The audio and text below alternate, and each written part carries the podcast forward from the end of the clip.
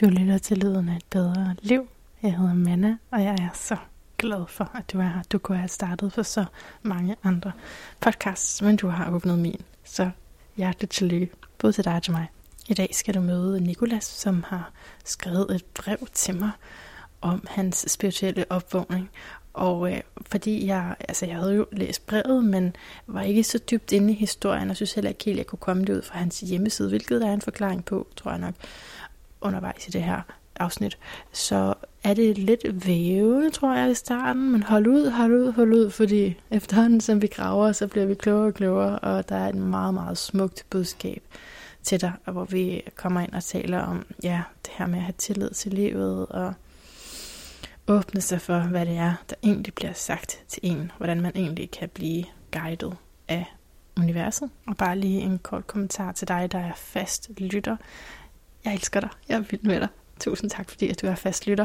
Men så betyder det jo, at du også har lyttet med til det afsnit om med værklæsning med Emil Brodersen. Og jeg vil bare sige, at der kommer til at gå to uger endnu, og så tager vi en ny samtale med Emil. Så øh, du har to uger, hvis du hører det her kronologisk, til at få læst de kapitler, hvis du læser med i bogen. Det kunne jo være, at du gjorde det, og ellers bare lyt til, til afsnittet, for jeg synes faktisk, at vi taler rigtig godt ind i de kapitler. Så om det er dig, der værklæser med os, eller om det bare er, at du lytter med til værklæsningen, det er faktisk, øh, det er faktisk underordnet.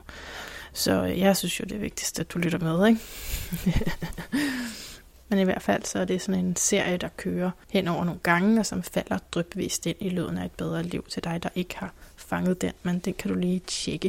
Du kan altid tjekke, hvad der ligger i arkivet, om der er noget, der kalder på dig.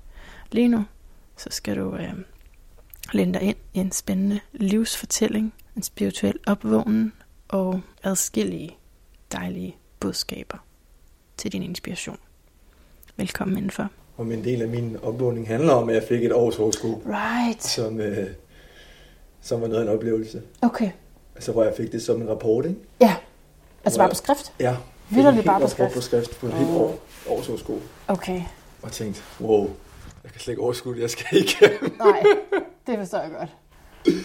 Og skulle du, kom du igennem alt det, der stod ja. så? Er det rigtigt? Jeg føler jo, altså det er nu to år siden, ikke? Ja. Men der stod, at jeg skulle igennem et stort sort, øh, eller i hvert fald noget mørkt. Nå, for to år siden. Jamen det er jo dit Saturn Return. Det er det. Saturn Return, det, det er jo en vild tid.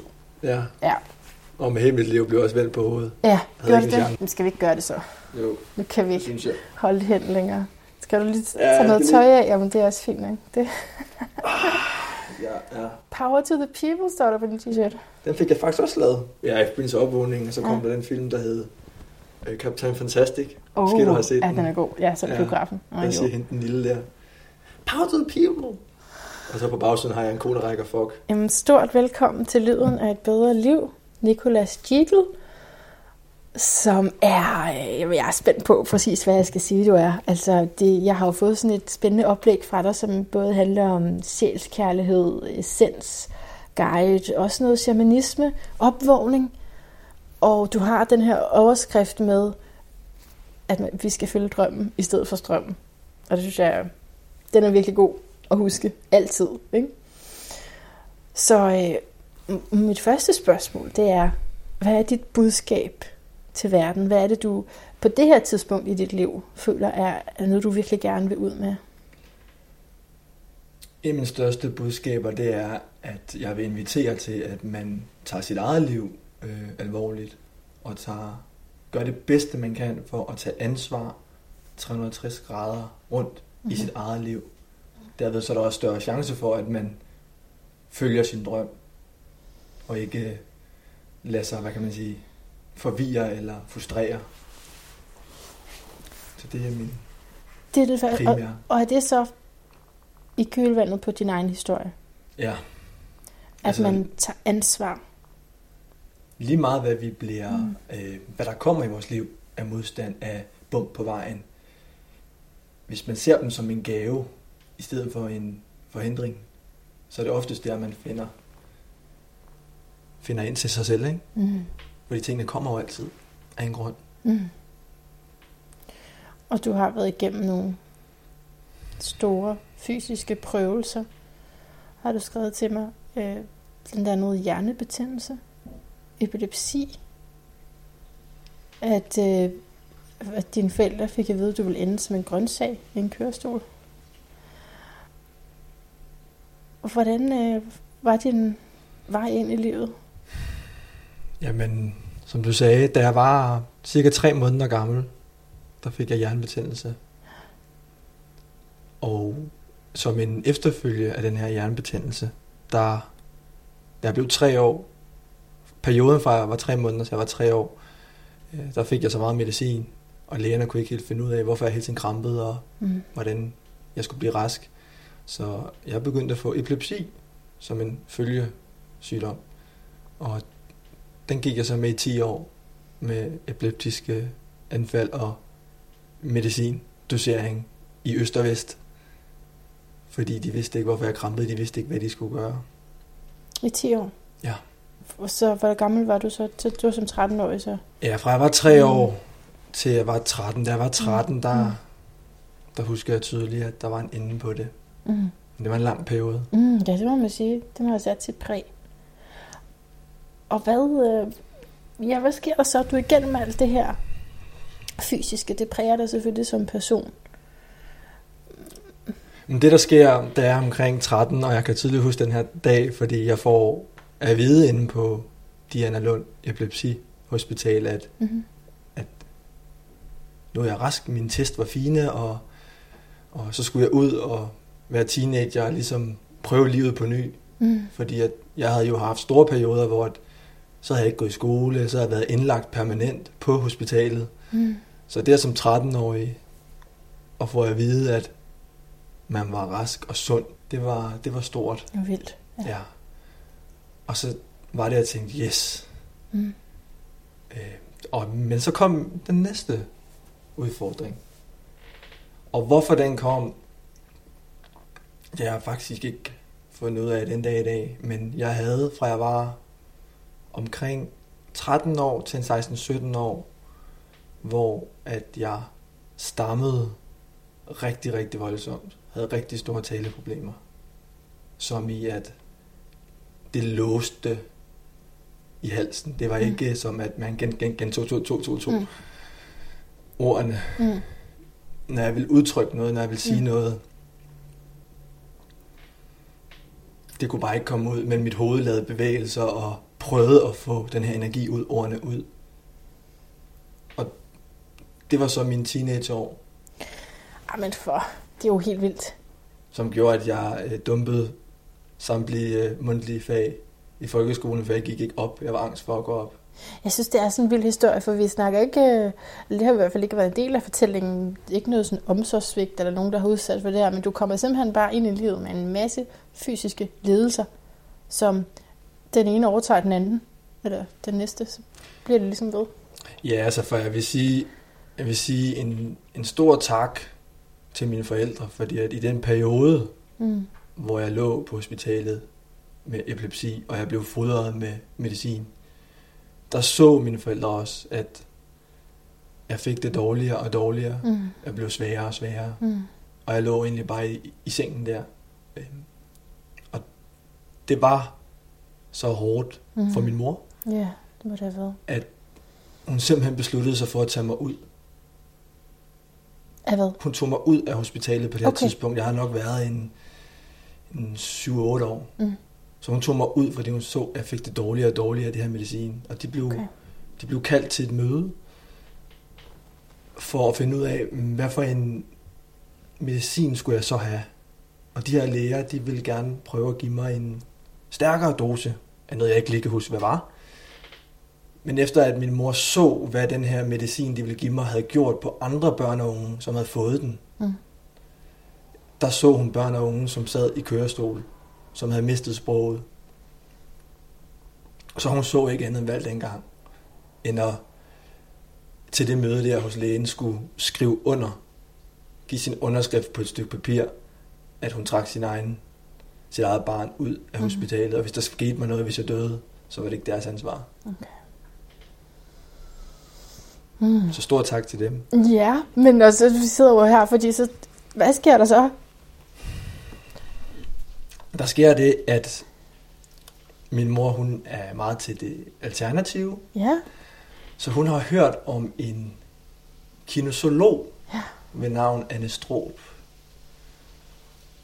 Og jeg kommer til Anne Stroop, som ligesom, hun lægger mig på en briks, og så på det her tidspunkt er jeg så svag, så da hun tester på mig, kan hun ikke teste mit system. Mm-hmm. Så hun beder min mor om at sætte sig op på briksen, hvor jeg så, så skal sætte mig hos min mor, og så tester hun igennem min mor Wow. mit system. Wow.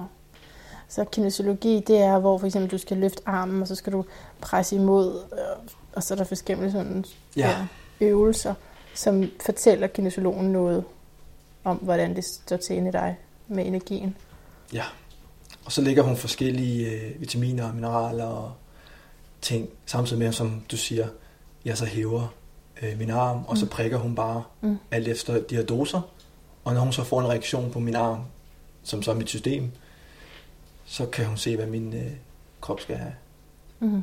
Men det, som Anne Stroop, hun fortalte os, som var det mest... Det var faktisk ret vanvittigt. Mm. Det var, at efter ja, næsten de her 10 år med epilepsi, hvad jeg troede var epilepsi, Mm. så det Anne Stroop, hun fortæller, efter at vi har været der to gange, det er, at jeg har slet ikke Nej, epilepsi. er det rigtigt? Alt det medicin, jeg har fået mod Nej, epilepsi, løgn. havde jeg ikke behøvet Nej, at nej, få. nej. Og men de har jo givet diagnosen.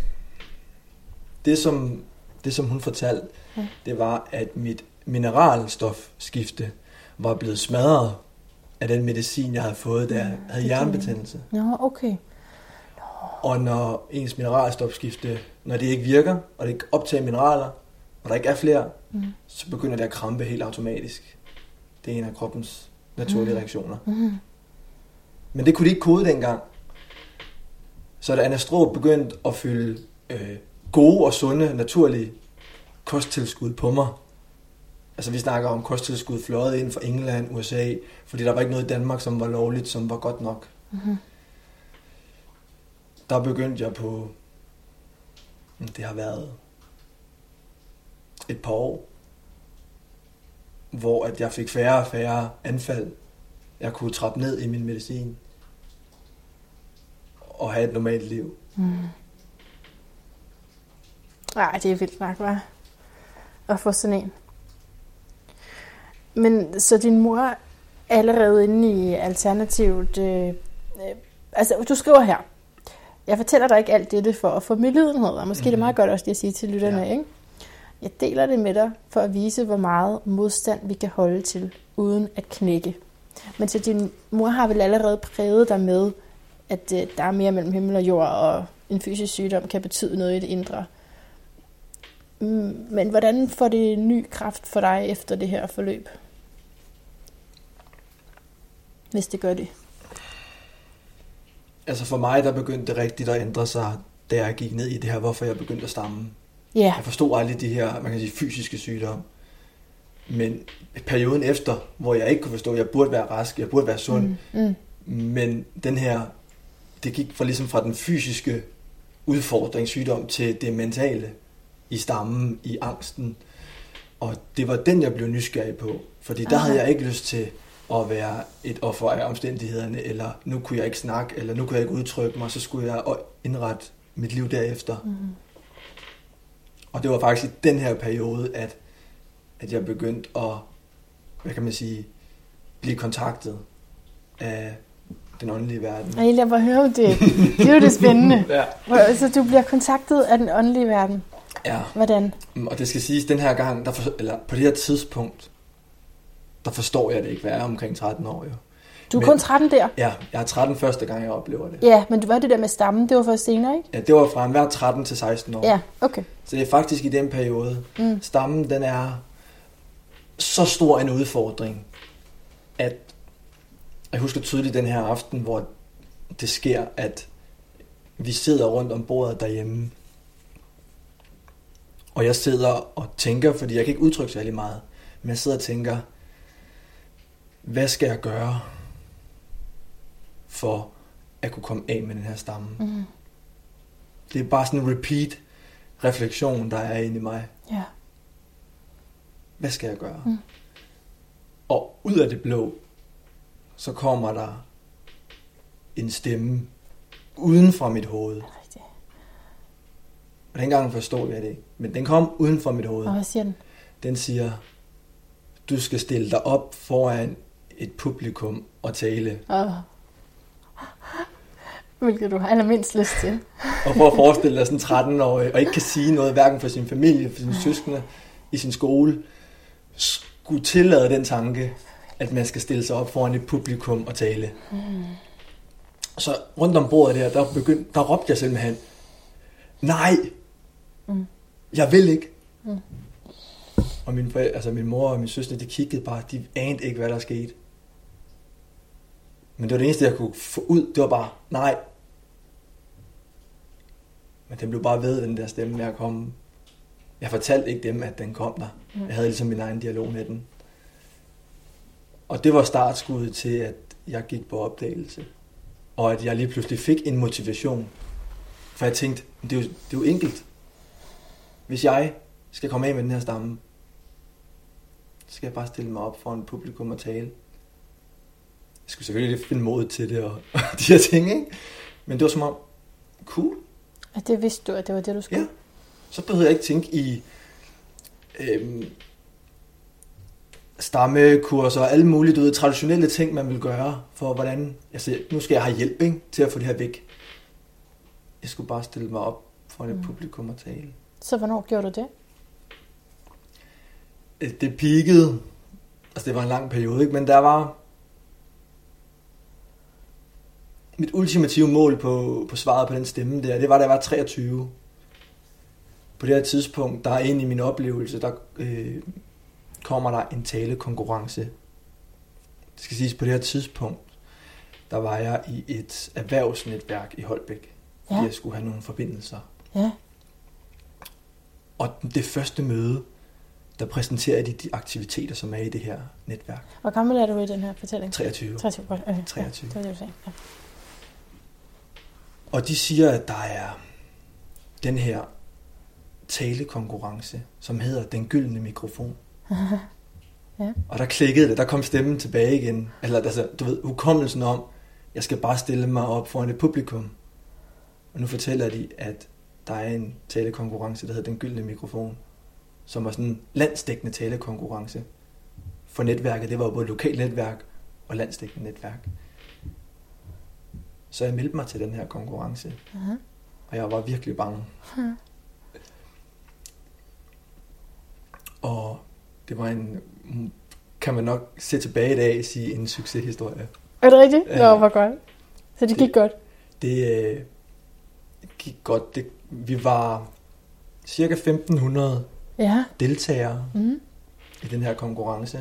Og det gik altså sådan kort ud på, bare lige for at tage sådan så du ligesom også, så vi forstår rammerne, Mhm. så handlede det om, at man fik fem minutter, og så fik man et emne at tale om. Og så skulle man stille sig op foran et publikum i fem minutter med dommere, hvor man blev bedømt. Wow. Og man måtte ikke have talen med, man måtte ikke have nogen tidsindikation på, hvornår de fem minutter var gået. Og så gik konkurrencen ellers ud på det. Den, der havde øhm, scoret højst på de her forskellige parametre, kunne gå videre. Og det gik sådan, at i semifinalen allerførste gang, faktisk så har jeg også et YouTube-klip med talen, Okay. øh, Ja, hvor man kan se og høre talen. ja. Det kan vi linke til. Ja, der i den første indledende runde, der får jeg emnet Følg strømmen eller drømmen. Okay. Så det kommer derfra? Det kommer derfra. Okay. Ja. Nå, nå. Så jeg snakkede om det, Ja, og det er ligesom min tale op i at snakke omkring, hvad vil det sige at følge drømmen, ja, og hvad vil det sige at følge strømmen. ja. Og jeg får i den her indledende runde flere point end hende, som havde vundet talekonkurrencen året før. Hun havde fået i finalen 92 ud af 100 point. Jeg fik i den indledende runde 95 point ud af 100. Så det gik rigtig godt. Og derved gik jeg så også videre Hold da op. i konkurrencen på det tidspunkt. Okay. Ikke? Ja. Og, og det endte med den her konkurrence, at jeg faktisk kom til finalen Er rigtigt? inde i Tivoli, Nej, hvor vildt. hvor de, de fem bedste Nej. samles. Ikke? Ja. Og, altså, det var en vild, vild rejse. Ja. Jeg, står, jeg står jo den her gang som ja, 23-årig ung og skal snakke første gang om det, og mine modstandere, det er forretningsfolk i jakkesæt og pæne sko, og jeg kom bare i min kopperbukser og en sort t-shirt, og ingen kendte mig. Hvor du vild. Så, så det var lige en, en, hvad kan man sige, det at skulle overvinde og stå Ja. og tale, og huske alt det, man skulle sige, Mm. samtidig med, at man så også skulle præstere. For på Så- det tidspunkt, der var jo selvfølgelig også en, hvad kan man sige, en, jeg ved ikke, om man kan kalde den en angst, men det her skulle stå foran mennesker mm. Og blive bedømt, det er jo mega det angstprovokerende hænger for sammen alle, mange gange, ikke? Så det var med til ligesom at kickstarte det, vi kan kalde den spirituelle opvågning. Ja. Fordi der var nogle grænser, der skulle overskrides, så du skulle turde stole på dig selv, på at du havde noget at give til verden. Hvornår kommer healing og shamanistisk levevis ind? Jeg ved ikke, om det er et for stort hop, men øh, det det, der står her på det her fine brev. ja. Altså, der, der sker en, en masse ting imellem, men det shamanistiske, altså det kommer faktisk ind så sent som for et år siden, Ja, halvanden okay. år siden. Mm-hmm. Øh, den kommer i en, i en forlængelse af, at jeg i rigtig, rigtig, rigtig mange år oplevede universet tale meget tydeligt til mig. Okay. I form af oplevelser, Mm. i form af mennesker, der kommer, i form af tal, som kommer ud i den fysiske verden og fortæller mig nogle beskeder.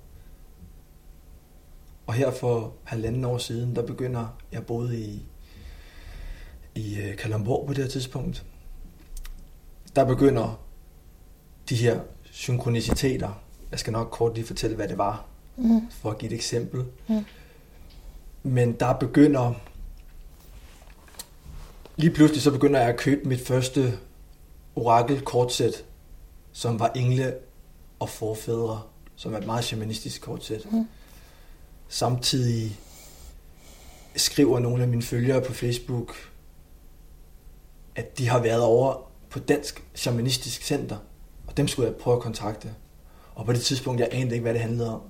Jeg kunne bare huske, at jeg, jeg kunne mærke, da den kommentar kom på Facebook med det her Dansk Shamanistisk Center, så tog jeg en gul lap papir og skrev det ned.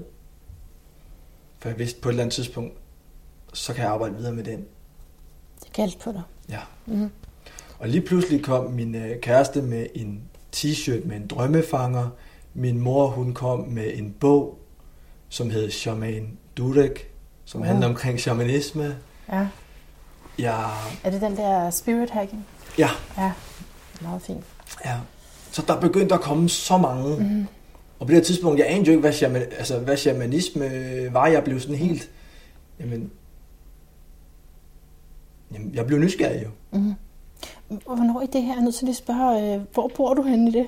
Jeg bor i Kalundborg. Okay, okay, så der kommer noget med dit hjem senere, ikke? Ja. I historien. Okay, det lader være afbryde. Øhm,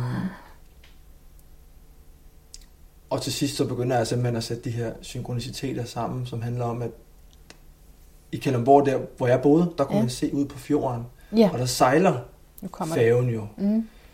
til Samsø. Mm-hmm. Og jeg havde boet der i seks måneder, uden at lægge mærke til, at der var en færge, der sejlede til Samsø, Mhm. mm. selvom jeg har udsigt ud over, mm. over fjorden. Men jeg begynder at se den dagligt. Og der er det, jeg lige pludselig finder ud af. Der ligger Dansk Shamanistisk Center, ligger på Samsø. Mm. Og jeg var helt sikker på i min opvågning på det tidspunkt, at jamen, jeg skulle til Peru eller Nepal og møde en shaman og, og ligesom gå på oplevelse der. Ja. Så det var vildt svært for mig. Det her med, skal jeg bare til Samsø? er,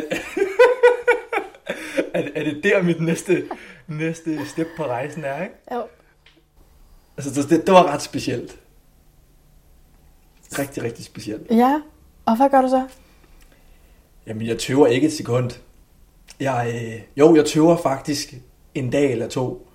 Men så tager jeg mit det her kortsæt, orakelkortsæt, og så lægger jeg øh, en formation, og det var sådan i den her formation, det midterste kort, det omhandlede ligesom åndens energi Mm. i mig på det her tidspunkt. Og skæbnen vil, at det var shamankortet, Okay, som lå der. ja. Der var et, et kort i det her sæt på 4, 40, 55 kort, som hed shaman. Og det lå lige præcis på min spirit, min ånds energi. Ikke? Ja, den du havde trukket, som Ja. skulle repræsentere det.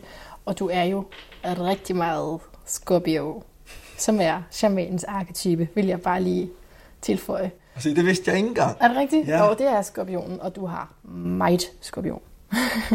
så det, øh, ja, det giver bare mening, også astrologisk. Ja. Det er helt klart shamanens arketype. Ja. Det sjove er, at min, altså, det der så skete, det var jo, at jeg kom over til Samsø Ja. og mødte den her shamanistiske familie. Mhm. Jeg troede jo, det var et, et dansk shamanistisk center. Jeg troede jo, det var sådan et center med alle mulige, med alle mulige ting. Men det var Det er- ikke, eller hvad? Nej, Hvad var det så? Øhm, det jeg kom over til, det er den mest fantastiske familie, Aha. Hvor manden praktiserer shamanisme og er jo shaman. Mm-hmm. Står bor med sin kone og deres barn på, på to år og deres teenage-søn. Mm. Så de lever som familie, og altså, de lever det shamanistiske. De Mhm. taler ikke om det. Mm-hmm. De går vejen Mhm. hver evig eneste dag.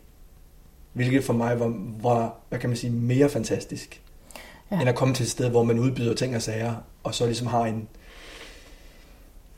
Altså man kan sige, hvor der er et privat liv, men også samtidig udbyder nogle ting. Her, det var en familie på en gård, som levede og åndede for det shamanistiske. Flot. Så du kom nærmest i praktik der. Ja. Altså, det var i praksis. Okay, jeg tror, jeg blandede det der med hjem ind i det, fordi at du skriver, at du øh, begyndte at sove i dit telt Ja. i egen have. Ikke? Så, men det var så der, at du så, fra den udsigt, så du så Samsø-færgen. Ja, det, ja. det var faktisk lige præcis i den periode der, hvor jeg begynder at se færgen Mm. i huset. Ja. Fra, jeg bor på, eller har soveværelse op på første salen og ser færgen.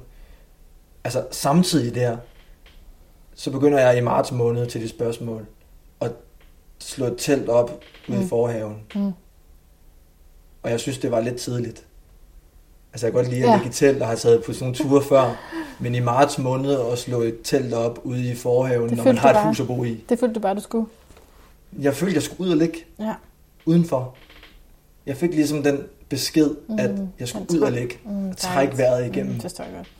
Det var dejligt. Og så begyndte jeg jo Mm. at tænke, Mm. det virker mærkeligt, at jeg skal ligge i telt øh, hele sommeren, Mm. hele foråret, hele sommeren, hele efteråret, og så bare flytte ind igen mm. i Mm. huset. Så jeg kunne godt fornemme, at der var ligesom en transist der at komme ud i teltet. Ja, var ligesom sådan en mellemstation. Til noget nyt. Okay, så nu er vi i historien. Jeg, jeg ved, jeg undskylder det, jeg bliver med at skifte med nutid og datid. Det kommer, jeg kan ikke huske, hvad vi har brugt mest. Om det er nutid eller datid. Men øh, nu er vi her i en historie. Aktuelt er vi i en historie, hvor at du er på en gård. Er det den, og den her gård, der hedder Heartland? Men er det ikke også en festival? Eller er det to forskellige ting? Heartland? Det som der er, det er, at på gården her, hvor jeg bor, hvor familien også er, Mm. Der har vi øh, min shamanistiske lærer, som er manden, der bor der. Mm. Han har haft en, en øh, vision. Sjovt nok har jeg også haft en vision, men han havde en vision om at skabe et hjertets land. Så, så der, hvor jeg bor i dag, det er det, som vi kalder ja, I am Heartland, som ligesom er et community, øh, for ikke at forveksle med øh, øh, festivalen. Som er noget helt andet, Ja, eller som er hvad? noget helt andet. Okay, men det, jeg forvekslede Ja, det. ja. Så, okay. Man kan sige, symbolsk handler det om, at, at vi både på gården, men Mm. også online inviterer til og skaber rammerne for, at man kan gå på oplevelse i sit heartland, i sit Mm. hjertes Ja, det giver mening. land. Ikke? Ja, det giver mening. Det er jo også, um, kommer bare lige til at tænke på med skorpionens arketype der, det handler også, det handler om skyggerne, det handler om tabuer, og hvis det var, grunden til, at jeg har hørt om den festival, er jo fordi, der, det har været meget fremme i medierne, det vil sige, at det er blevet ret socialt accepteret med den festival, den er blevet meget populær, og man kunne forestille sig, at det som at du repræsenterer og det du arbejder med ikke nødvendigvis kan få den plads, fordi det er, ja, forstår du min tankerække? Altså, et tabu kan man kan jo ikke, det er ikke et tabu længere, hvis det bliver socialt accepteret. Mm. Så øh, der er jo ja, en gren af spiritualiteten, som måske øh, vil blive ved med at være for nogen, der særligt er kaldet til lige præcis det. Og som ikke er, er noget, hele kulturen og normerne kan gå med på. Altså, der er mange, som synes, det her med skyggearbejde, at det kan være en tung ting mm. at begynde på at kigge på. Jo. Men som du nu også fortæller mig, det med skorpionen. Ja. Så jeg har altid følt, at jeg blev nødt til at gå på opdagelse i min skygge. Mm. Ja. Faktisk for, at jeg kunne følge min drøm. Ja. For hvis der lå noget i min skygge, som begrænsede mig en så stor modstand, som jeg ikke konfronterede, Mm. men så kunne jeg heller ikke følge mit højeste kald. Ej, du lyder som en skorpion. Det gør du ikke. Det, det er lige præcis det, ikke? Altså, man ser skyggen, og så vil man øh, konfrontere den, og så vil man transformere den. Og hvis ikke man vil det, så kan det kun gå galt. Altså, det er ligesom, det er det, den skal. Det er det, der er den evolutionære intention med skorpionen. Så det lyder meget smukt. Okay, så men det er et fællesskab, og, og du har så din hverdag nu i Hartland. Du flyttede dig til, så du Ja. fra teltet og til der. Jeg flyttede fra et telt til et andet telt. Nå, ja, så det er også et telt, du bor i nu Ja. på Samsø. Ja, og det var faktisk i øh, april måned sidste år, Mm. så det vil være et år siden, Ja. tæt på et år, Mm. hvor at jeg dedikerede mig til at, hvad kan man sige, blive en del af familien og lære det shamanistiske, gå på opdagelse i både det, som det præsenterer i den fysiske verden, men også det, som det præsenterer i den åndelige verden. Og det kunne jeg mærke, det var mit kald. Mm. Altså jeg har jo, hvad kan jeg sige, ved siden af, øh, i en lang periode, lavet øh, aktiviteter på Facebook, lavet, øh, nu når jeg ser i dag tilbage, jeg lavede jo et hav af videoer på YouTube omkring mm. nymåne og fuldmåne. Ja, jeg kunne og godt se, månen der er også meget shamanistisk, uden jeg havde sat det sammen på det tidspunkt. Mm-hmm. Så, men, og det er jo også det, man oftest oplever, at opvågningen jo mange gange starter tidligere, end det man lige husker. Det er som lige, wow, det var der, Mm-hmm. Det skete. Så du kan se, det er en proces, der har været i gang Ja. længe før. Meget længe før. Men så, da du altså bare kommer over og besøger dem, og er sådan lidt i praktik, så gør det ret hurtigt, eller hvad? At du så siger, nu skal jeg bo her og være en del af det her community. Jeg kommer over og besøger dem to gange. Ja. Og får ligesom muligheden for at, hvad kan man sige, gå i elev. Det er sådan, at man skal selv vælge, Ja. om man har lyst til at skrive en kontrakt. Og Okay. man skriver ikke en kontrakt med stedet, men man skal gøre op med sig selv, og det var det, jeg skulle gøre op med mig. Om jeg vil skrive en kontrakt med mig selv, Ja, hvilket kan være mere grænseoverskridende. du skriver, skriver en kontakt med dig selv. med dig selv omkring nogle, nogle, hvad kan man sige, områder, Nu får, som jeg, jeg rigtig gerne vil arbejde på. Ikke? jeg får lige lyst til at spørge dig, hvordan ved man, når man står der, og at det ikke er en sigt, og man Mm. bliver fanget ind? Ja, man øh, ved det, fordi at de mennesker, som man møder, det er faktisk et rigtig interessant spørgsmål. Man, eller nu kan jeg kun sige, jeg kan ikke sige man, jeg kan sige jeg, for det Ja. for min fortælling. Ja, Det er, at jeg møder en virkelighed. Jeg bliver trukket til at opleve den her virkelighed, Ja. mødet ja, med mennesker, som også har en historie, mm. også har haft deres vej ud af det kollektive til at finde deres sti, til at finde deres hjerte. Så når man møder nogle mennesker, som har gået hjertets vej Mm. og, og fulgt Mm. deres kald, Mm. så er man ikke i tvivl. Og så du startede med at sige, at det var en familie. Men og så siger vi, at det er et community. Hvordan er det, det hænger sammen? Der er simpelthen flere. Tak. Det er, øhm, det er simpelthen, hvad kan man sige, vi bor på, på gården på Samsø, Ja. og Hvor mange mennesker? 5-6 mennesker, Ja. som bor der fast. Ikke? Ja. Og det, som jeg har oplevet i det her lille år, der nu er gået, det er, at der er kommet så mange forskellige mennesker forbi, uden den store annoncering, uden den store, vi gør dit, vi gør Mm. dat, Okay, så folk, der ikke bor der, er en Ja. del af fællesskabet. som, som Ja, kommer. Det skal okay. lige siges til, øhm, til lytteren, at det, som har været vores omdrejningspunkt på gården på Samsø, det er at lave svedhytter. Okay. Michael laver og faciliterer svedhytter, Åh, oh, fedt. og har gjort det i 26 år. Det kan altså også gå galt, har jeg hørt. Det er derfor, at man skal komme og gøre det hos folk, som er, er, har en, hvad kan man sige, erfaring med det, ikke? Må jeg lige høre, altså øh, svedhytte og saunagus, det er forskelligt, eller hvad? Ja. ja. Jeg tror, jeg kom til at tænke på saunagus først. Ja. Og så tænkte jeg lige svedhytte. Åh, oh, det har jeg faktisk hørt om. Det kan gå meget galt. Øh, men det er jo nok kun Der er, jo, der er jo, altså, vi har også hørt i den, med dem, der er kommet hos os, at der er mange, der laver deres egen svedhytter, Ja. og ligesom går på opdagelse i, i det Ja. eventyr. Men altså, hvis man vil have en rigtig fed oplevelse, og ligesom kan læne sig tilbage i det, Mm. Så skal man komme, med en, komme hos en, som Okay. har gjort det hele sit liv. Så det er ligesom det, de sælger eller tilbyder Ja, der. Det er de her svedhytter. Og det så... Så det her var du så med i Ja. Og så sidder man bare og sveder altså man kan sig sige, selv ud. det, det smukke er, som jeg fandt ud af, altså i starten, jeg var faktisk også ret skræmt. Jeg vidste jo godt, at det handlede om noget i mig. Fordi Har du været skeptisk eller skræmt? øhm, jeg var lidt skræmt, Mm-hmm. fordi at det her med mørket, at man Ja. skulle sætte sig ind i mørket. Ja. Mm. Men samtidig var jeg jo nysgerrig. Jeg var mega nysgerrig. Så min oplevelse med det har været, altså, for at sige det på en, en, en simpel måde, Mm. den modstand, som, som jeg har mødt, og som vi jo alle sammen møder i vores hverdag, den modstand, der gør, at vi, det kan være svært at udvikle sig. Mm. De ting, som man ikke, man ikke lige vil konfrontere. Ja. Da jeg sad inde i den svedhytte, og bare sad med lukkede øjne, Mm. og trak vejret, der fornemmede jeg inde i mig alle de energier, som kommer til udtryk som den modstand, jeg normalt oplevede i min hverdag. Det kunne for eksempel være, hvis jeg havde svært ved at være blandt mange mennesker. En af mine issues har været, når jeg skulle hilse på folk, jeg ikke kendte, Mm. og sige mit navn. Mm. Så nogle gange så kom stammen tilbage. Ja. Så den modstand ude i den fysiske verden, når vi Mm. mm. oplever de her ting, Mm. den, kunne jeg, den kan jeg sidde med inde i svedhytten og gå på opdagelse i. I trygge rammer. Mm. Så det var en kæmpe gave for mig at opleve det. Og jeg kunne, jeg kunne kun gøre det, fordi der sad øh, Michael, Mm. Som sad og faciliterede det. Altså jeg var helt tryg Okay.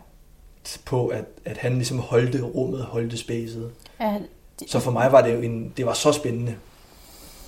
Det var flere års øh, eller måneders, hvad kan man sige, øh, terapi eller ting, man skulle gå igennem, som hele tiden begrænsede en, som jeg kunne konfrontere i de to timer, man sidder derinde. Ikke? så det var virkelig intensivt. Det var så intensivt, Ja.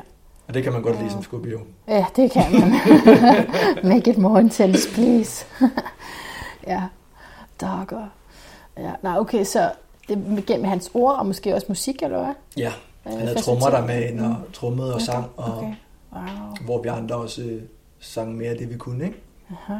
Og, og det at sidde inde i sådan en sædehytte på jorden, Mm.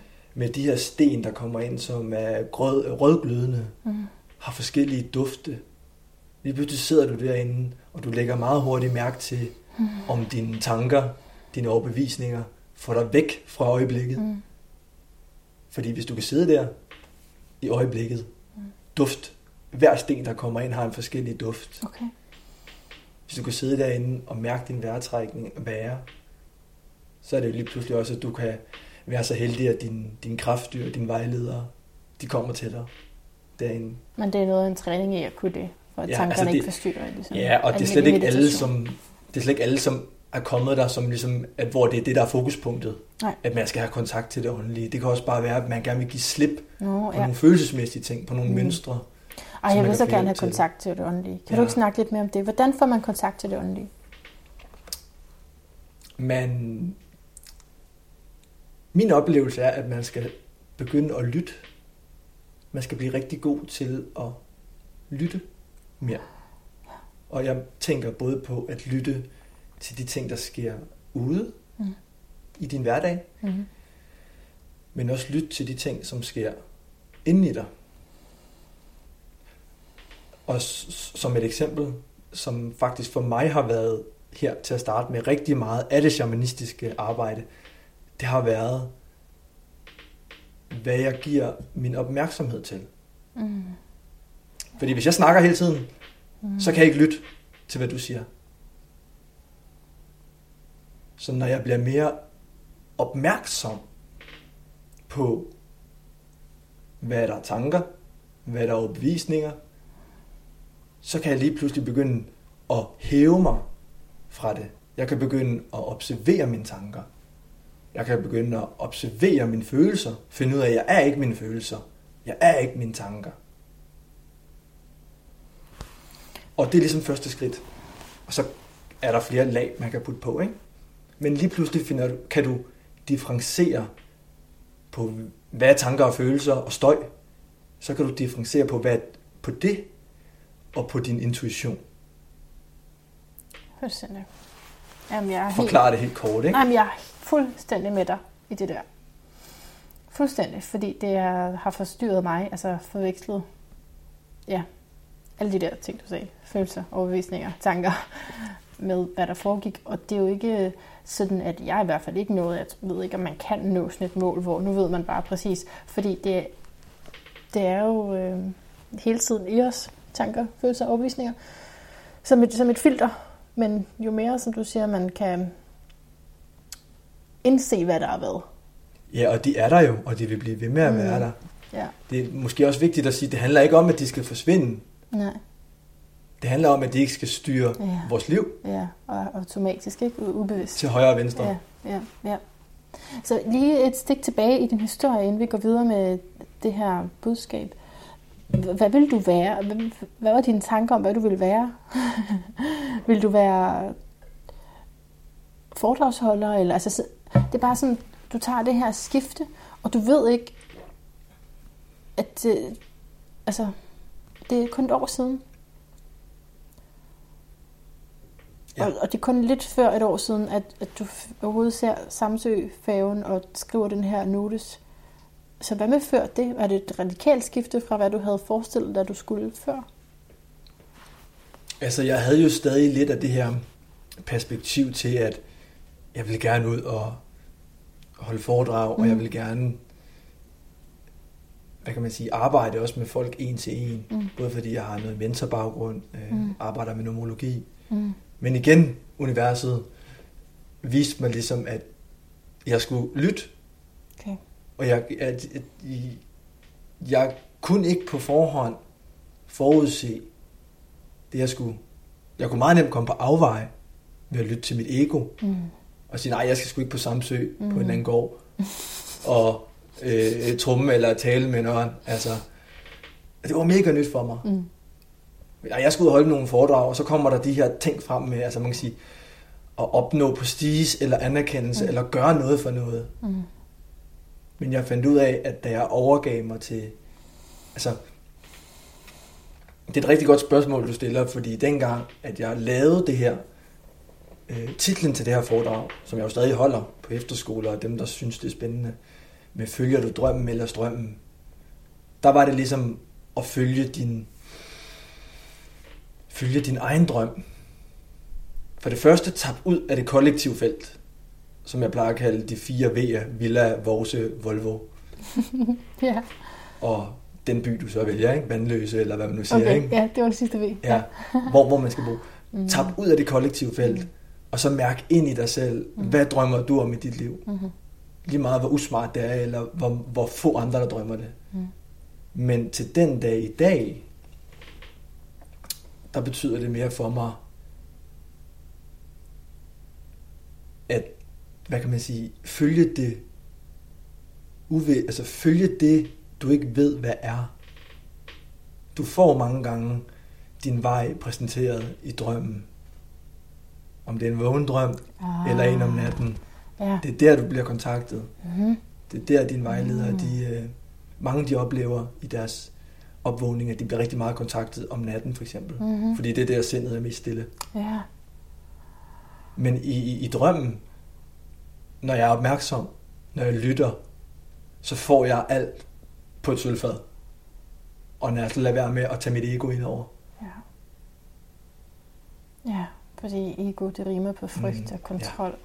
Jeg tænker jo også, det her handler jo om din 2020-historie. og de fleste har en øh, særlig historie om 2020. Ikke? Og øh, det har jeg bestemt også at komme til at tænke på, hvordan jeg øh, flyttede ud akut, netop fordi jeg var bange og prøvede at kontrollere det. Men det var jo ikke sådan, det oplevedes. Det er jo ikke sådan, man nødvendigvis ser det i situationen. Så er det først bagefter, man lige må ja, danne sig de her refleksioner. Kunne se det på den måde. Ja, og stole på det, der er. Mm. Selvom man ikke lige kan se det næste skridt, eller det næste billede, eller... Fuldstændig. Men det, det, det er mange gange der, drømmelivet ligger. Ja. Du kan ikke skabe det ud fra kontrol og frygt. Nej. Men det, og perfektionisme, det, føltes altså, det kan ikke, ikke det føltes ikke som, altså det føltes som, jeg er nødt til at gøre noget ved min livssituation. Mm. Det er sådan, det føltes, ikke? Så nu handler jeg. og jeg ved godt, at alle planeterne er retrograder. Der er sikkert nogen, der vil fraråde mig det her, men nu tager jeg ansvar. Det var, så det er måske det, vi snakkede om før, med hvad er tanker og overbevisninger, hvad altså, er en højere intuition. Så det var helt klart den, jeg ikke havde styr på, siden at jeg, jeg handlede på den måde. Fordi jeg vil bare sige, at min største 2020-lektie er akkurat det, du siger der. Med overgivelsen og tilliden. På trods af, hvad jeg kan se. Og det er jo en lektie, som jeg får lov til at, at tage igen og igen. Ikke? Fordi, øh, okay, nu har jeg fået øje på den. Nu skal jeg så leve den. Nu har jeg virkelig fået øje på den. At det er det, jeg har gjort hele tiden at jeg har prøvet at styre igennem alle mulige konstruktioner. Okay, valg det her parforhold, fordi så sådan og sådan. Valg det her sted, fordi så... Altså, alle, alle mulige øh, kontrolmekanismer. Men jeg har, ikke, jeg har ikke forstået, at det var det, det var før 2020. og der er så, sket mange ting, ja. Ja, 2020. Det er det. Der er sket en udvikling, som jamen, før i tiden kunne tage en 3, 4, 5 år at gennemgå. Den er bare sket på opvågningsåret, eller hvad vi kan kalde det, ikke? Ja, ja. En Men det er fordi, der er brug for os nu. Der er brug for os nu. Der er brug for lyset nu. Kom videre. Så det er derfor, vi gennemgår de her ting. Ja, ja men og astrologisk taler vi jo om øh, de her autoriteter og strukturer, som, har, som lider et fald og traditioner. Det er sådan det ydre kontrolrum, men der, så er der også det indre kontrolrum, ikke? som vi bliver opmærksom på. Altså det, det er begge dele. Så det er både en ydre verden, hvor tingene er nødt til at fungere anderledes, men, men også indersiden, det er virkelig interessant, hvad man personligt kan gøre med sig selv. Og der har du så taget en, et meget stort leap i forhold til at ændre din livsstil, går ud fra. Ja, altså det der sker i 2020, det er, at jeg, altså man kan sige, som du siger, vender gamet. Mm. Fordi jeg går fra at kigge på min ydre verden, mm og finde ud af, hvad skal jeg gøre her for at få et bedre liv? Ja. Til at jeg faktisk forstår, at hvis jeg vil have en ændring herude i den ydre verden, så er jeg nødt til at ændre det herinde i min indre verden. Right. Og det kan mm. være svært, hvis man ikke ved, hvordan man får kontakt til sin indre verden. Ja. Yeah. Okay, hold lidt den tanke, for det skal du svare på lige om lidt. Ja. Men så det var det, du sagde med, at den her titel, Drøm, Strøm, det har fået en anden betydning nu. Mm. Det er stadigvæk nogle flotte ord, men det er faktisk nuanceret dem, gjort den mere kompleks. Fordi det er ikke bare den her egodrøm, som man kan have, eller jeg kunne godt tænke mig at blive på den her måde. Det er ikke, mm, det er ikke bare den drøm, du beder inspirere folk med længere. Mm. Men du er stadigvæk jo selvfølgelig på at lade være at følge strømmen. Også. Men ja, altså man kan det er sige, dybere det, for dig. Ja, og jeg præsenterer den også i de lag, ja. som du siger, dybere. Det kan være svært, hvis man overhovedet ikke kender til, til det her med opvågningen til den åndelige verden. Mm. Og så sidde og forstå og tage det ind, som vi snakker om lige nu. Den mm. udvikling, det har taget. På den måde at tabe ind på drømmen. Så jeg bruger det med at forstå, at vi er et kollektivt felt, og at den drøm, du har, kan måske være kommet op igennem din mor, eller din far, eller din vennekreds, som du har tappet ind på. Til at tillade dig selv at drømme tillade dig selv de passioner, du har i dit liv, det som du synes er sjovt i dit liv. Hvis du ikke skulle tænke på penge, hvis du ikke skulle tænke på begrænsninger, hvis du ikke skulle tænke på smålighed, hvad kunne du så godt tænke dig at lave? Men det må svare på det. Er det ikke stadigvæk en ego-drøm? Potentielt. Jo, men man kan sige, der er mange egoer, som taler på samme tid. Ja. Og bare det at finde ud af, hvad kan man sige, om det man drømmer, er noget man selv drømmer. Ja. Og det kan godt være, det er et ego, der drømmer det, som Mhm. du siger, ikke? Ja. Det kan godt være, men det er stadig et, et stort skridt, Ja. fordi man træder ligesom ind i, sin, i sit eget jeg. Ja. Vil jeg det her? ja, det er stort, Ja. så snart du ved, at det er derfra. Ja. Men lige at lure, om der ikke er noget, der stammer fra en overbevisning, eller kunne være et bounce back fra, øh, du ved, just look at me now. Mm. ikke også? Jeg troede ikke, jeg kunne blive til noget, men det kunne jeg. Det kan også noget den kraft. Men det er jo enormt egodrevet. Og ikke ja. måske med, med fokus på ens største bidragsevne. Men man, altså, man, man kommer rigtig langt, som det vi snakker om med, hvis, øh, når man begynder at praktisere det at lytte. Ja, Praktis, praktisere sin opmærksomhed. ja, Det er faktisk noget af det allervigtigste lige nu. Fordi så finder du ud af, hvad der er inde i dig, og hvad der kommer fra andre. mm. simpelthen ved at lytte. Ja, Og det er i stillheden, men også i hverdagen gået fra. Det er det hele taget, lytte. Ja. Ja. Hvad var det for et spørgsmål, vi havde hængende? Kan du huske det? ja det var det der med, hvordan man får kontakt til sin indre verden. Tak, jeg godt lige, har lige smidt det væk i verden. Kan du lige fortælle os det? Hvordan får vi kontakt til den indre verden? Det er jo egentlig det samme som at spørge om, hvordan lytter vi? Hvordan lytter vi? Altså, jeg gik jo fra at leve et liv op i hovedet, Mm, til at lytte til mit indre. mm, Og en af de måder, man kan starte på, det er, som du siger, ved at lytte, men også ja, finde ud af, hvad er det, jeg gerne vil. mm, Altså, jeg kom fra et forhold, hvor at jeg ikke havde kontakt til mig selv. Og den, det- altså, når jeg siger til mig selv, så er det også til den indre verden, jo. Ja, så det Så jeg, jeg gik rundt og pleasede min kæreste. Ja. Og gjorde, hun ville gerne have, at vi skulle spise på den her måde. Hun ville gerne have, at vi skulle på den type ferie. Hun ville gerne have, at vi skulle hjem til mormor. Mm. Og så videre, og så videre. Og jeg kunne slet ikke få kontakt til mig selv og finde ud af, hvad jeg, hvor jeg var i alt det her. Mm. Så derfra til at bevæge sig et sted, hvor man kan stå stærkt i sig selv. Og det kan man sagtens gøre i et forhold. Der er ingen, der siger, at man skal med hjem til mormor hver gang, eller man skal spise vegansk, fordi den ene spiser vegansk. Gik I fra hinanden, Ja. da du flyttede, eller hvad? Ja. Det var en længere øh, periode, ikke? Mm. Så det var virkelig Det var en del af min opvågning. at stå selv, og det var også det, du startede med at sige med ansvaret. Og jeg ser på dit, altså Saturn Return handler generelt om at tage ansvar, men du har også Saturn i stenbukken, som endnu mere, altså det er dens eget tegn, ikke? Så det bliver meget stort, det der med ansvar. Og så er det, nu er jeg lige kommet til at kigge på dit horoskop, er det okay? Ja, du, jeg glæder mig. Okay, godt nok. Nu, nu kører det lige her over i mig. Men det er også i det fjerde hus, som vi sådan helt på lavpraktisk plan kunne sige huset for hjem. Så det giver mening, at der er et, et skift af hjem. Men dybere endnu er det øh, dit dybeste selv, og når du så er tjekket ind og har modnet det, så vil det også blive et sted fra, hvor du kan, øh, vi kan sige noget om din, din tribe, altså så familie ligger her, ikke? men ikke nødvendigvis biologisk familie, men sådan din, dem du hænger sammen med. Så ja, det synes jeg giver perfekt mening. Ikke at jeg havde kunne sige det inden. det havde jeg ikke kunne forudsige, at det lige var det, der skulle ske. Men jeg havde nok så famlet og sagt noget omkring hjem og ansvar og sådan. Og integritet, ikke? Også ligger også i stenbukken. Altså, at jeg er helt i mig selv, at, at øh, netop at gøre op med, hvor meget gør jeg for at få de andres beundring, eller fordi det synes de andre, og det føles også ret godt at gøre det, de andre synes. Så gå over til at sige, nej, det, det her det er mit mål.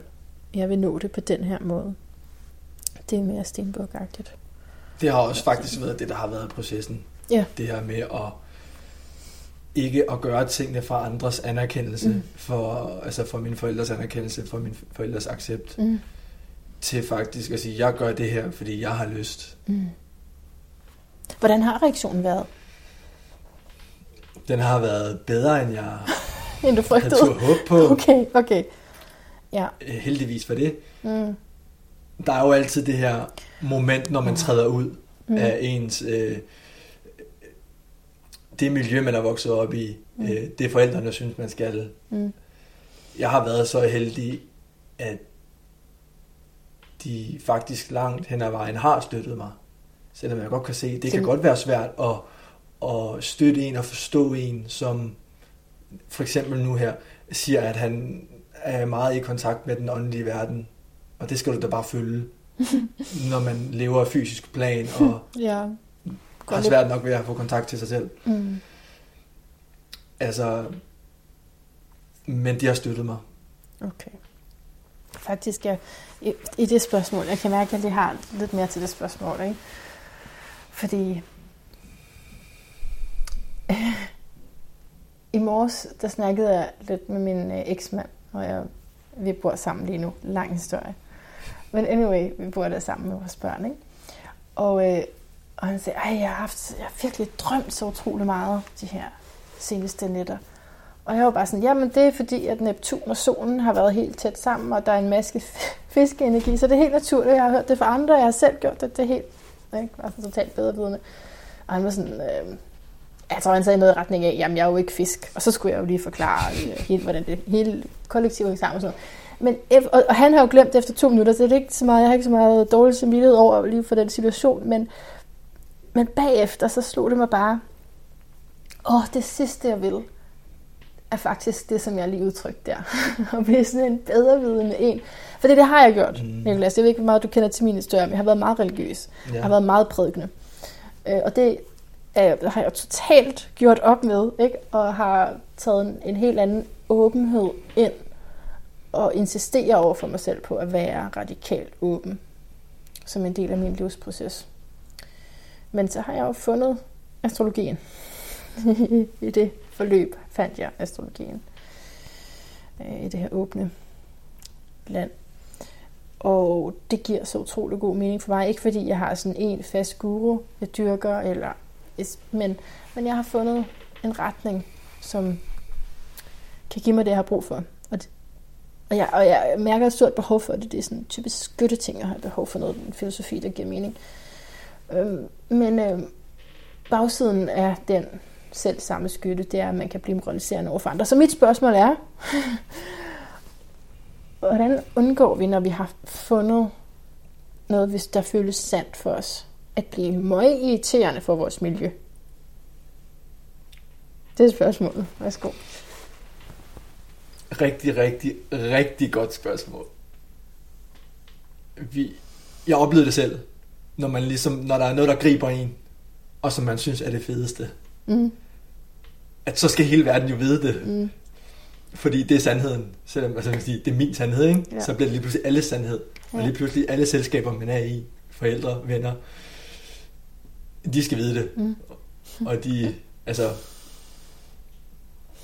mit bedste råd kan, vil jeg nok øh, give i form af et citat. Ja, dejligt som var min turnaround på lige netop det der spørgsmål. Okay. Fordi det handler om, hvordan vi vender energien. Ja. Det er trist at være passioneret omkring noget og gå ud med det, og så bare få slag i hovedet. Ja. Så det citat, jeg vil svare med, som kommer fra Gandhi, det er, mit liv er mit budskab. Mm. Så i stedet for at prædik det til hele verden. Mm. Så lev det. Ja. Ja, det er rigtig godt. Mit liv og mit budskab. That's it. Og det var det, der ændrede det hele for mig. Ja. Til, jeg tillod mig selv meget mere at bare at være. Jeg havde ikke nogen, jeg skulle stå på mål overfor. Nej. Nej, det er rigtig godt. Nej, men som du siger, det er også fordi, man kan også føle, at man kommer jo ned i... Det er ikke så udbredt at leve på den måde, og så kan man føle, at man er nødt til at lukke ned mm. af den mm. grund, men det er ikke det, der er pointen. Det er som du, du snakker om, at vinde energien af det, ikke? Jo. Fordi øh, jeg kan jo bare godt mærke, at jeg kan blive mig irriterende, når jeg kommer med sådan noget der, som ikke rigtig kan modsiges. Og det kan sagtens modsiges, fordi man har en anden præmis, ikke? Man er logiker jo. Ja. men, men, men du bliver modsagt, jeg bliver modsagt før uden at sige noget. fordi jeg kan slet ikke begrunde, hvad der sker i, i den konkrete fysiske verden med, hvad der sker i kosmos, ifølge de fleste mennesker. Mm. Og det er en, et princip, et grundprincip i astrologien, at as above, so below, as within, so without, at det hænger sammen på den måde. Mm. Øh, men altså, du kan bare høre, man kan ikke tale sammen, vel, og man kan ikke, altså, jeg kan kun tale med en, der også ser det på den måde. Så kan, vi, så kan du modsige mig. Og ellers så kan jeg bare blive sådan en, som kan virke meget sikker i min sag. Ja. Og, Og sådan er det bare. Og, Ja, og det er bare... Det står i overhovedet ikke- stjernerne. Det har jeg overhovedet ikke lyst til at være, fordi der, det er der ingenting, der gør. Altså, det er aldrig sådan helt sikkert. Det er jo altid med... Det, når jeg har hørt din fortælling, Mm. så kan jeg sige, nå ja. Men ja, der er ikke noget, hvor jeg føler, jeg har sandheden. ja.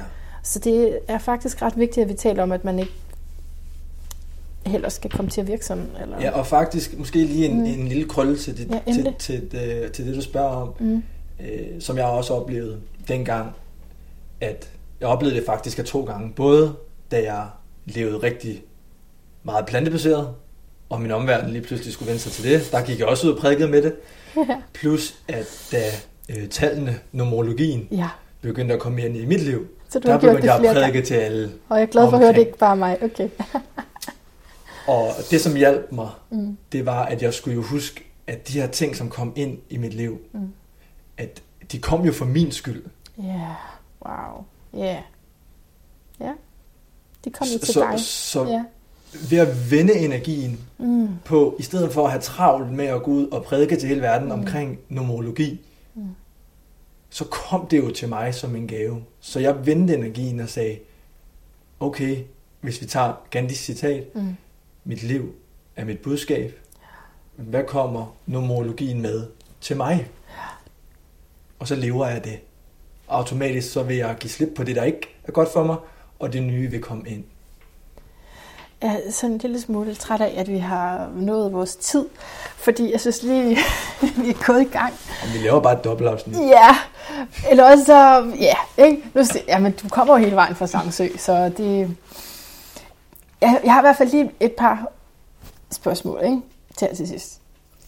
Og det er det her numerologi. Det er Kan, kan, du sige, kan du sige noget om, hvad du bruger numerologi til, og hvad er det, hvad begejstrer dig ved numerologi? Og det er så Essence Guide, du er. Ja. Så det er en kombination af ting. det som gjorde numerologien rigtig...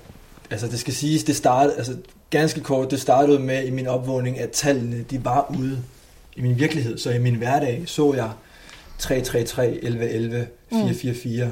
Ja. Og så begyndte jeg, fordi at jeg havde, bare lige for at opsummere alt det, vi har snakket om i dag, jeg, jeg, jeg lyttede. Ja. I gamle dage vil jeg sige, det var noget tosset noget Mm. Tilbage til min hverdag. Men når, når tallene var herude i min, i min virkelighed, så er de sande jo. Mm. Så jeg begyndte at lytte til tallene.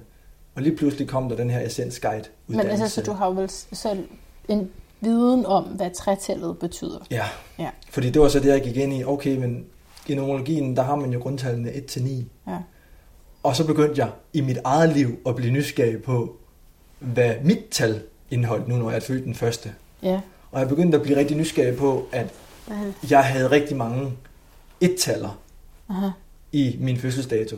Aha. Fordi den første er 1, 11. Det er så godt nok 2, men, Ah, ja. men det har en supplerende er klart. på 11, ikke? Og 1990, når du lægger det sammen, så giver det 10. Det vil Okay. sige 1. Så der er er det 1, så? 1, 1, 1, 1 over det hele. Hvad er det? Hvad er det? Hvad betyder det? Og, og for mig gav det meget ro, da jeg gik ind og kiggede på det her med livs, øh, mit livsformål og livslektion Ja. i et-tallet. Ja. Fordi i et-tallet står der i livsformål, der står spiritualitet, Okay. Godt nok. og så står der, ja, altså der står spiritualitet og intuition. Ja. Det er den første. Right. Og den anden er lederskab. Mm-hmm. Så det var en kæmpe rejse for mig, når man kommer fra dårlig selvværd og ikke føler, man er noget værd, Mm. til faktisk at skulle træde ind i sit et-tal Mm-hmm. og lede andre. Wow. Så derfor var tallene en kæmpe oplevelse.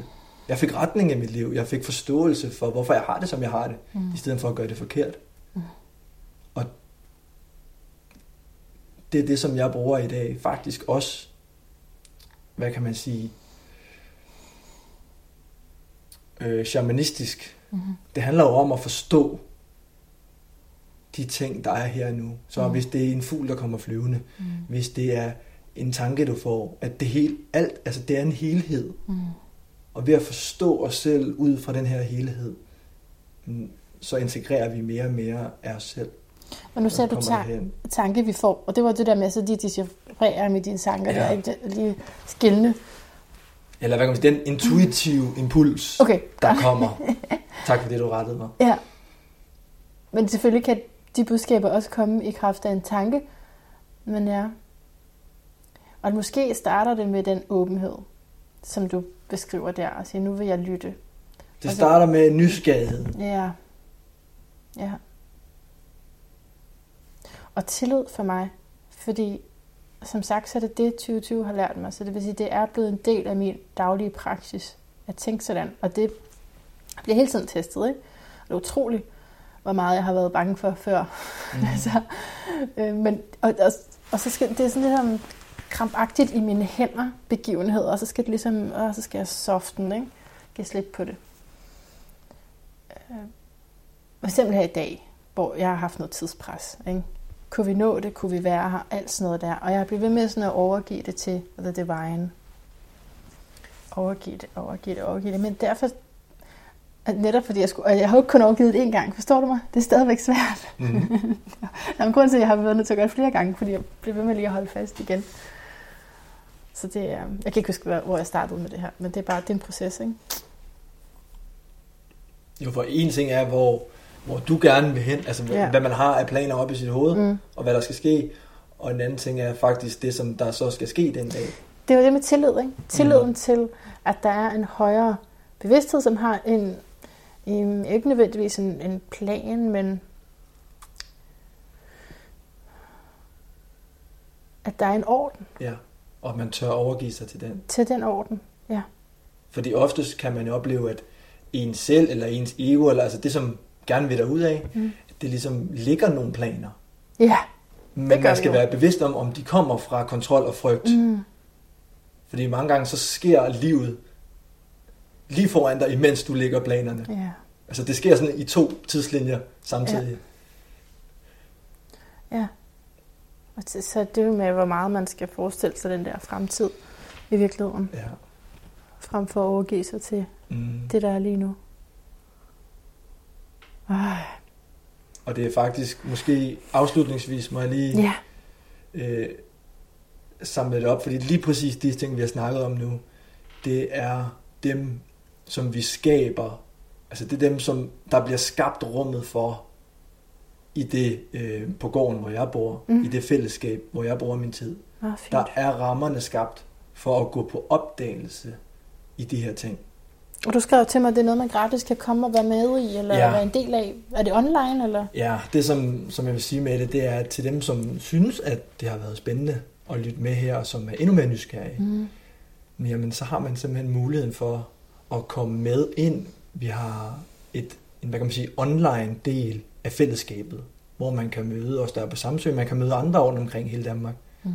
som også er i den her opvågningsproces. Så hvis man kunne tænke sig at være en del af et fællesskab, Mm. som spiger op nu her, så kan man gå ind på iamheartland.dk Fedt. og det er helt gratis.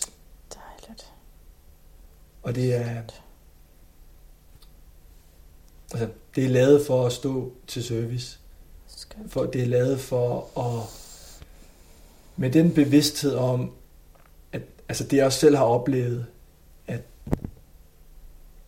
det miljø, som vi er i, det er oftest det, som definerer os. Altså gennemsnit af det miljø. Ja. Så hvis man er i et miljø i sit liv, hvor Mm. man er glad for at være, Mm. så skal man blive der. Mm. Men hvis du hører med nu, Mm. og savner noget ny inspiration, Ja. savner noget mere i dit liv, Mm. så kan det være en idé at række ud til et miljø, som afspejler det, du gerne vil have. Ja. Fordi så vil din overlægger helt automatisk blive hævet. Og det er faktisk det, som vi inviterer ind til her i Samsø. Kom ind i et, et fællesskab. Vær, mærk, mød op. Og så håber vi, at hvis der øh, hvis man mærker et kald, at så er man match. selvfølgelig velkommen til at komme til Samsø, Mm. hvor større er altid åben. Dejligt. Når som helst. Når som helst. Der behøver ikke være en svidhytte, der behøver ikke være noget. Okay, ej, det er meget flot. Døren er åben. Det er totalt tillid. Det var en Wow. lille invitation. Ja, men jeg synes, at jamen, det er både en konkret invitation, og så synes jeg også, der er et dybere budskab i det, du siger med, at vi faktisk bliver dem, vi er sammen med. vi bliver ekstremt påvirket af hinanden. Og jeg kan ikke huske, om jeg har sagt det et par gange i den her podcast før. Jeg kan godt være, at jeg gentager mig selv nu, men, men øh, jeg har jo lige fået det her arbejde, hvor jeg snakker med mange, som har det rigtig, rigtig svært. Så derfor har jeg også sagt til mine veninder, I skal lige øh, op energien, eller ej. Altså, ikke på den måde, jeg vil godt høre alt stadigvæk, men vi skal ikke... Øh, jeg har selv været virkelig slem til det. Virkelig, virkelig slem til det. Der tror jeg, at der er rådet mange venskaber på det, uden jeg har været klar over det. Men det her med, at øh, når vi skulle mødes, veninder imellem, og så kun fortælle alt det, der bare slet ikke fungerer. Og så går der, går derfra, og så føler mig lidt lettere, fordi nu har jeg ligesom givet det der. Men hvad er det forfærdeligt, at det er det, vi giver i et venskab? At det er alt det, der går mig imod. Ja. Ikke? Det har været sådan en, en dyb tendens i mig, øh, som jeg også først har fået øje på nu. Så bedre sent end aldrig. Men altså ja, det er faktisk Ja, ret og- vigtigt og at holde det- hinanden op på, på Og det er vigtigt, at vi har nogle mennesker omkring os, som vi Mm. kan tage rejsen sammen med. Ja, Fordi at, altså, det som jeg også har oplevet, man kan nemt komme til at gerne vil gøre det hele selv, og føle sig alene. mm-hmm. Fordi der er ingen, der forstår en, fordi det er Mhm. helt nyt, alle de ting, der sker. mm. Det er bare, altså, nu efter selv at have gennemgået den transformation, og jeg gennemgår den stadig, Jo. med at overgive mig til alt det, som jeg kan få i et fællesskab, og som et fællesskab kan bidrage til. Det er helt fantastisk. Ja. Ja, men jeg skal... Nu stopper vi. Slut. Ej, vi skal, jeg skal have den sidste spørgsmål. Det har altid været din lyd af et bedre liv. Men det er fordi, jeg sidder også og kigger på dit horoskop imens. Jeg synes, det, det er svært ikke at sige mere. Men, øhm, men jeg kan i hvert fald bare se meget tydeligt det der Saturn Return, og, og også før det en kæmpe proces, du har været igennem. Så det, ja, det er meget flot. Det er meget flot, hvad du har gjort med det. Du kunne også bare blevet hjemme og blive deprimeret, ikke? Altså, Sæt mig om kunne bag sofaen. Ja, det kunne du sagtens. så, så hvad er Nicolas din lyd af et bedre liv? Stilhed. Mm. Vi har snakket om det. Sæt tempoet ned. Mm. Du skal nok nå det hele. Mm. Det er en misforståelse, det her med, at vi skal løbe hurtigt. Mm. Og hvis vi gør ting langsomt, så kan vi ikke nå noget. Det har vi ikke tid til. Ved at sætte tempoet ned og lytte, så mærker du og oplever du livet. Og for at fortælle et billedsprog, så kan det være en invitation til at trække fra overhældingsbanen og ind i den inderste bane. Mm. Kom ind til mig, når jeg kører i bil. ja, ja. Jamen, jeg føler jo totalt og direkte til mig, der har haft lidt for travlt de her dage. Og så øh, også kollektivt, hvor vi har Mars i tvillingen, som har givet mange mennesker lidt mere fart på. Det er så vigtigt at huske. Jamen, der er jo også, en, hvad kan man sige, jeg kan da også mærke det selv i mit eget liv, Der er ting, med der at skal der er gøres. ting, som der skal gøres, Mm. og ting, der skal eksekveres, og Mm. mærke det her med, at, jeg ved ikke, om man kan sige, at energien bliver højere, men det er bare som om, der er nogle ting, der skal være klar Ja. til foråret, fordi at, Ja, så det er en anden energi, som vi tapper ind i. ja. Øhm, Men det er stadigvæk altid vigtigt, som du siger, at alligevel Ja. at huske pauserne. Jo mere travlt du har, jo flere pauser skal du tage. Fordi ellers så sker alle de der fejl. Alt det der autopilot. ja, og det er, nemmere at have, en- det er nemmere at have sig selv med. Ja. Det er nemmere at have mig med, Mm. når jeg går langsomt frem. Mm. Altså, der er, øh, jeg har det smukkeste billede glemt, øh, gemt på min computer, øh, hvor man ser øh, en hare og en skildpadde, og skildpadden er lige foran mål. Den Mm. løber ind over den her Mm. mållinje, Mm. mens haren den løber i fire spring om i baggrunden. Og så vil jeg så selv lade refleksionen fortsætte til dem, der lytter med, hvordan skildpadden kan komme hurtigere mål end haren. Mm. Der, er en, der er en meget, meget lang historie, som jeg husker det bag. Jeg har mistet koncentration mange gange for at prøve at høre den lange historie. Men, men tak. Det var så det. Tusind tak, Nicolas, for det her interview. Af hjertet tak til dig, der har lyttet med her. Og fordi Nicolas og jeg faktisk lige fortsætter samtalen, så så indsætter jeg den her efter min outro. Og så du, fordi det handler mest om, hvordan man kommer til Samsø, eller hvordan man får det til at gå op. Jeg ved ikke, jeg havde lige en total blokering på, at, at jeg skulle det, men det synes jeg egentlig, han har overskueligt gjort meget godt, og det har jeg optaget, så det synes jeg, det, du, det får du lige med. Så nu vil jeg bare runde af herfra, og jeg tror ikke, jeg har så mange øh, service-infos i dag, andet end øh, at lytte med, give nogle stjerner osv., og indtil vi høres ud igen, gentænk alt, Måske især, hvad dit hardship, hvad dine udfordringer, hvad dine kampe med livet har lært dig.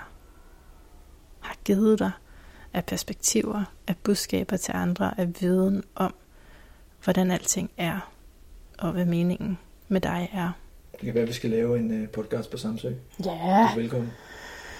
Ja, nu er det tre timer væk. Men du deler turen op, simpelthen. Ja, fra Kalamborg til Holbæk. Okay. Sådan der. Så tre stationer. Mm. Ja. Men det er ikke så, altså, for Kalamborg er det ikke, eller for, for København er det ikke så galt. Det er ikke tre timer? Det er ude på motorvejen, så tager det... Tre timer? Nej, altså det tager halvanden time til Kalamborg herfra. Ja, men så er det så... time. Okay. Og så skal man med så en fave, som tager en time. Ja. Så det er to og en halv time, hvis du tager det i et streg, ikke? Okay. Det kan det være, hvis du skal til Fyn eller Jylland. Jo. Men det er også forfærdeligt. Altså, det kan der er jo bropenge. Ja. Ja. Jamen, altså, hvis man kan tage en weekend ud, Ej, men du har, kalender, du har simpelthen ret.